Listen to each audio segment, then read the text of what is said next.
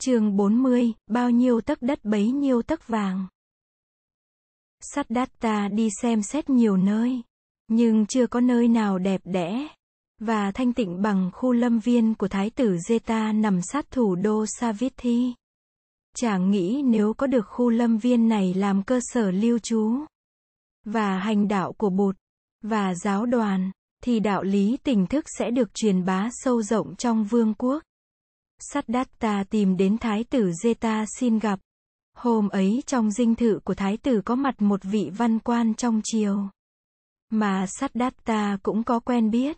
Sau khi chào hỏi thái tử và vị văn quan, Siddhartha trình bày ước muốn của mình và xin thái tử nhượng lại cho chàng khu vườn của thái tử để làm cơ sở tu học và hoàng pháp cho Bụt. Thái tử Zeta mới có 20 tuổi. Khu vườn này là của vua Pasenadi ban cho chàng năm ngoái. Thái tử nhìn vị văn quan rồi nhìn sắt Datta nói. Khu vườn ấy là của phụ vương tôi cho tôi. Và tôi quý nó như vàng. Nếu ông có đủ vàng lá đem trải đầy khu vườn, thì tôi sẽ nhường nó lại cho ông. Thái tử Zeta nói nửa đùa nửa thật. Nhưng thương gia trẻ tuổi lại không cho đó là chuyện đùa. Chàng nói, được rồi, tôi sẽ theo điều kiện của thái tử đặt ra. Sáng mai, tôi sẽ cho trở vàng tới. Thái tử Zeta giật mình. Tôi nói đùa đó mà. Tôi không bán khu vườn của tôi đâu. Ông đừng trở vàng tới. Nhưng sắt đạt ta vẫn nghiêm trang. Thưa thái tử, ngài là một bậc vương giả. Ngài đã nói ra lời nào, thì chắc lời ấy không thể bị xóa bỏ. Rồi Siddhartha quay sang hỏi vị văn quan đang ngồi uống nước với thái tử. Thưa đại nhân, có phải đúng như vậy không? Vị văn quan gật đầu. Ông ta xoay về phía thái tử Zeta. Vị thương gia Anatha Pindika này nói đúng.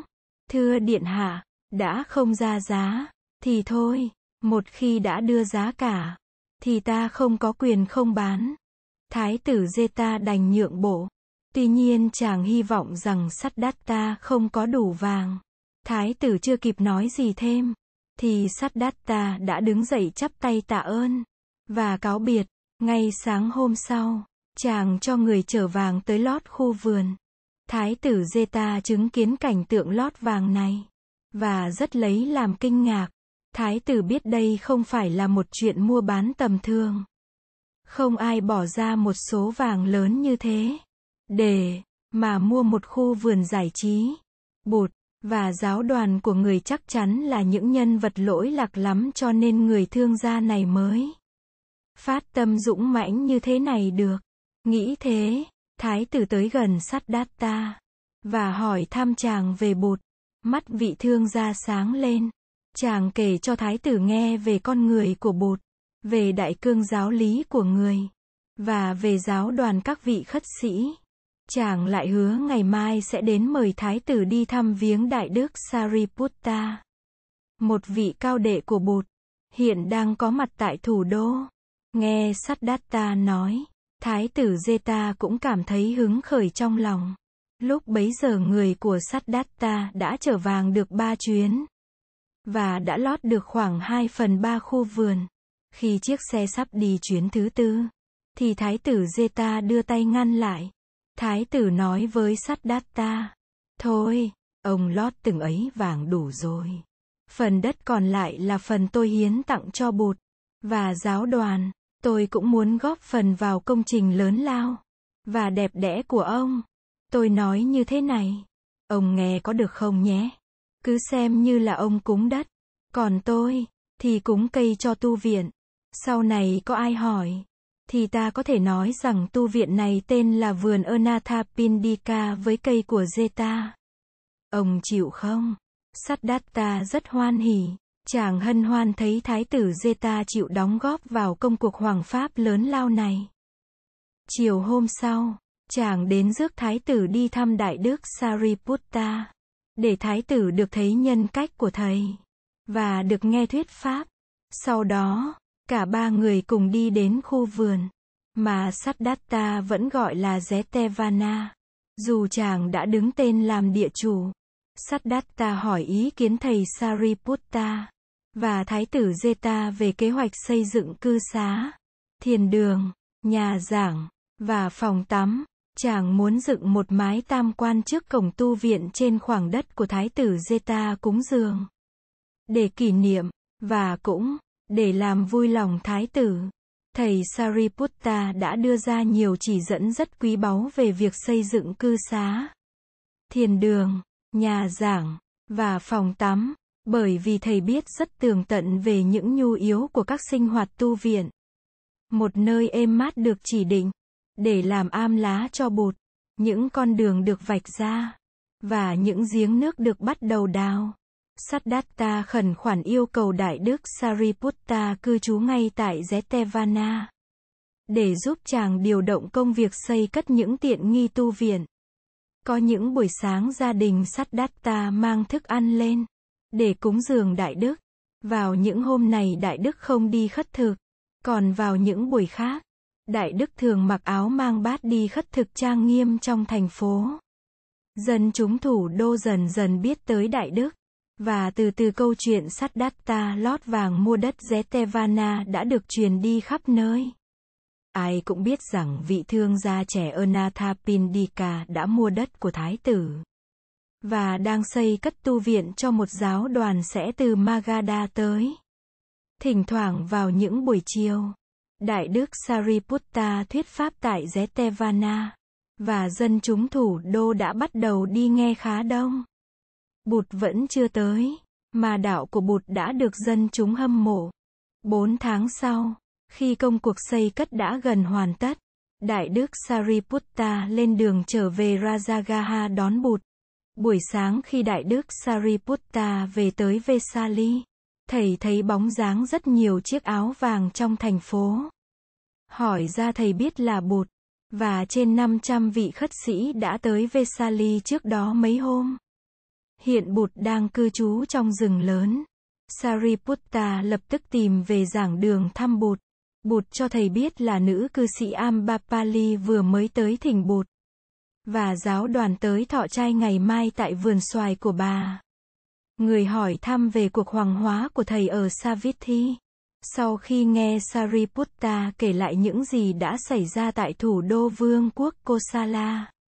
Bụt cho thầy biết rằng hiện các đại đức Kondana và Uruvela Kasapa đang hướng dẫn đại chúng tu học tại Trúc Lâm. Và tất cả các vị khất sĩ hành đạo trong vương quốc Magadha đã được Bụt thông báo nên y chỉ vào hai. Thầy ấy, trong số 500 vị khất sĩ đi theo Bụt, 200 vị sẽ ở lại hành đạo tại tiểu bang Vaiha và tại Vesali. Còn 300 vị sẽ theo bụt qua Kosala. Mọi việc đều đã được các thầy phụ tá sắp đặt chu đáo. Bụt cho biết ngày mốt bụt sẽ rời Vesali, để lên đường đi Savithi. Và người bảo thầy Sariputta cùng đi với người. Được cúng dường bụt, và giáo đoàn khất sĩ tại vườn xoài của mình. Ambapali rất lấy làm mãn nguyện. Bà chỉ tiếc cậu con trai của bà là Jivaka đã không có ở nhà. Để thừa tiếp bụt, và giáo đoàn, cậu đang theo học ngành y khoa gần thủ đô Rajagaha. Ngày hôm qua, sau khi tới thỉnh bụt ra về, bà gặp một số các vương tử Likhavi ở giữa đường. Các vị vương tử này là những người có quyền thế vào bậc nhất ở Vesali. Họ đi trên những chiếc xe song mã trang sức cực kỳ lộng lẫy. Họ đón đường bà, chiếc song mã của bà phải ngừng lại. Họ hỏi bà đi đâu? Ambapali trả lời bà vừa đi thỉnh bột Và giáo đoàn ngày mai về dùng cơm trưa. Các vị vương tử đề nghị bà hủy bỏ việc mời bột đi. Và chỉ nên mời họ. Họ nói, nếu nàng chịu mời chúng tôi, chúng tôi sẽ trả giá bữa cơm ngày mai là 100 ngàn đồng vàng. Theo ý các vị vương tử, mời các ông thầy tu, thì chẳng có ích lợi. Và vui vẻ gì? Ambapali trả lời. Quý vị vương tử chưa biết bụt nên mới nói như thế. Tôi đã mời bụt, và giáo đoàn của người vào ngày mai rồi. Quý vị vương tử có cho tôi cả thành Vesali cùng tất cả đất đai bao quanh thành. Tôi cũng không đánh đổi bữa cơm ngày mai cho các vị. Đừng nói là các vị trả cho tôi một trăm ngàn đồng vàng. Thôi tôi xin phép quý vị được về nhà sớm, để lo cho cuộc đón tiếp ngày mai. Các vương tử Likhavi bắt buộc phải tránh đường cho bà đi. Ambapali đâu có biết rằng sau khi tránh đường cho bà đi, họ đã rủ nhau tìm đến bụt, để xem ông thầy tu này là ai. Mà Ambapali kính trọng đến thế. Họ tìm đến rừng lớn. Họ đậu xe ở ven rừng. Và đi bộ vào. Bụt biết đây là những thanh niên có nhiều hạt giống từ bi. Và trí tuệ. Người mời họ ngồi. Và kể chuyện cho họ nghe. Người kể cho họ nghe về thân thế.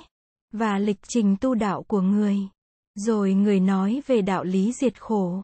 Và lý tưởng giải thoát. Người biết họ cũng thuộc về giai cấp Kasachiya, Cũng thuộc về hoàng tộc như người. Nhìn họ, người thấy hình ảnh của người ngày xưa. Câu chuyện người nói vì thế rất có vẻ thân mật. Sau khi được nghe bụt thuyết pháp, các vị vương tử Likhavi bừng tỉnh. Họ thấy được họ, họ thấy sự hưởng thụ giàu sang, và quyền bính không đủ, để đem lại cho họ hạnh phúc. Họ tìm thấy lý tưởng cho tuổi trẻ họ. Tất cả đều xin nguyện làm học trò tại gia của Bụt. Họ ngỏ lời thỉnh Bụt ngày mai đến thọ trai. Bụt mỉm cười, ngày mai tôi đã được Ambapali mời rồi. Các vị vương tử cũng mỉm cười. Họ nhớ lại cuộc đối đáp giữa họ và Ambapali trước đó. Một vị nói, vậy, thì chúng con xin thỉnh Bụt vào ngày mốt. Bụt mỉm cười chấp thuận. Tại lễ cúng dường tổ chức ở vườn xoài. Ambapali đã mời các thân hữu của bà đến để nghe Bụt thuyết pháp. Một số các vương tử Likhavi cũng đã được mời tham dự buổi lễ này. Ngày hôm sau, Bụt với trên 100 vị khất sĩ tới dự lễ trai tăng tại trú sở các vương tử Likhavi. Bụt và các vị khất sĩ được đón tiếp rất long trọng. Các thức ăn được cúng dường tuy là những thức ăn chay, nhưng đều là những thức chân quý vào bậc nhất. Các loại trái cây như mít, xoài, chuối và hồng táo đều đã được hái từ vườn cây của các vương tử. Thọ trai xong, Bụt giảng cho mọi người nghe về giáo nghĩa duyên sinh và con đường của tám sự hành trì chân chính. Bài giảng của người làm rung động tâm can của người nghe. 12 vị vương tử đã cầu Bụt cho được xuất gia. Bụt vui lòng chấp nhận họ. Trong số những người được xuất gia hôm ấy, có Ottada và Sunakhater, hai vị vương có ảnh hưởng lớn trong bộ tộc Likhavi. Cuối buổi cúng dường, các vị vương tử trong bộ tộc Likhavi khẩn khoản thỉnh Bụt và giáo đoàn sang năm về an cư tại Vesali. Họ hứa sẽ cất tu viện và giảng đường trong khu rừng lớn để có chỗ an cư cho Bụt và hàng trăm vị khất sĩ. Bụt chấp thuận lời thỉnh cầu này.